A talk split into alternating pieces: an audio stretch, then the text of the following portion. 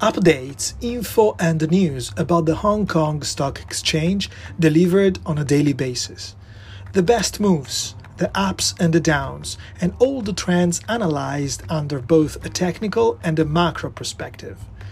If you are an intraday trader or a long term investor, if you are interested in what's going on in the Asian economy, or if you are simply seeking to improve your financial education, this might be a podcast for you.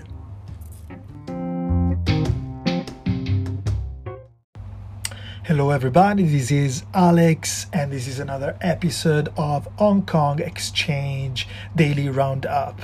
So, let's have a look at what happened today at the Hong Kong stock market. Let's have a look at some updates, news, informations, and events.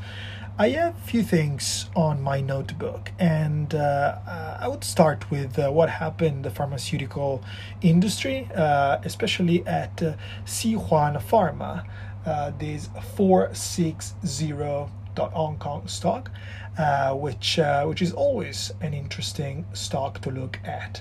It's doing pretty well. There is an uptrend going on since March of this year, so the the stock is is you know it's always uh, a good a good trade when when there is uh, a long term uptrend, a long term corridor. You want to always have a look and keep an eye on this stock. This is one of my favorite, and I watch it every single day.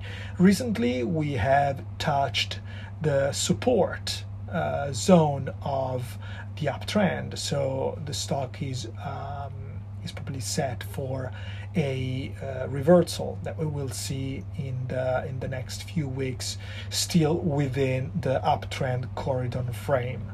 Now today we had seen a little bit of a stop. Uh, the Sihuan farm stock closed at minus 1.8 percent. So um, this is uh, interesting to watch because this could be an entry point both if you are a long-term investor or a trader because you know this could be a good uh, catalyst for a good performance tomorrow.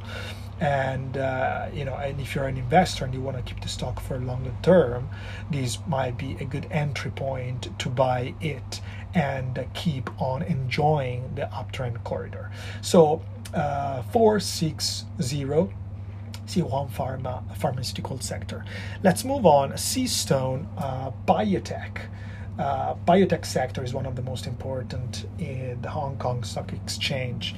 is probably uh, the, the, the, fastest growing. I'm not sure because I don't have data in front of my eyes, but uh, recently there was a lot of talk about the growth of the biotech sector at the Hong Kong Stock Exchange. CStone has been doing pretty, pretty well. Um, we already touched this topic in yesterday's episode the fact that CStone has broken some important milestones, some important levels the $13 levels, the $14 levels, which is the two years level. And uh, of the last few days, has been doing a pretty strong rally, going all the way up to the all time high. Uh, today was trading around 17 and 18 dollars. Again uh, we had a little bit of a stop. The stock closed at minus 0.21 percent in red. Uh, but again this could be a little bit of cooling down after a few days of a very strong rally and uh, uh, as the same as um, Sihuan, even in CStone Pharma, this could be a good entry point both for traders who want to uh, to have a good performance in the next two or three days, maybe for a swing trade. Uh, and also for investors because I don't think that this rally is going to stop anytime soon. And so, this cooling down that we have seen today uh, and the stop of the stock at $18 could be a good entry point, maybe to aim towards the $20 marks, which could be uh, an interesting profit taking for every uh, traders or investors who uh, would be interested to enter in the trade right now. Let's move on to the photovoltaic sector. Very quickly, we had uh, a good performance of flat glass uh, the stock number is 6865, uh, today reported a nice green of 4.78%. Also, we have seen a pretty good start of Xinyi Solar, uh, stock number 968, which started very well and, uh, you know, uh, over the day it was even uh, 5, 6, uh, 5 6 7% up but had quite strong cool down by the end of the day i would say over the last hour of trading and basically it finished at 0.5% still up, still in green, but significantly less than uh, that than what it had shown during the day. Let's move on. Education sector. We talked about it yesterday. Yesterday we had seen a great, uh, nice green day after a bunch of days of red. Uh, today it was a little bit uh, a little bit dishomogeneous, I would say, because we have seen a great performance of New Oriental. Uh, the stock is um, 991. If I am not wrong, let me check. The yeah 9901 is the stock code, and today it reported a plus 7.38% plus 7% it's a it's a really good result for education stocks at this very moment because usually they don't have really good performance. As i was saying the uh, performance has not been equal for all the education sector. For example we see new higher education performing slightly in red 0.73% uh, we see hope edu following new Oriental in a very good green performance, plus 5.13%. But again, we see Tianli Education down uh, 4.08%. So very, very uh, unequal uh, the results of the players in the education sector at the Hong Kong Stock Exchange today. Let's move to the next point. Uh, I have uh, the paper industry. Lee & Man paper, the uh, stock code is 2314. Uh, it's interesting not just because of the performance, which which was okay today, was uh, 1.5%, pretty honest, pretty solid, but uh, it's interesting because of the overall trend that is showing on the chart. We have seen the stock uh, going down uh, pretty consistently over the last few months. We have a top at the half of May, which was about $7.30. The stock has been going all the way down uh, to $6. And recently, I would say probably yesterday or uh, Friday, it has touched uh, a good uh, price level support of $6, which is a good psychological level. And uh, today we have seen uh, these 1.5% uh, up.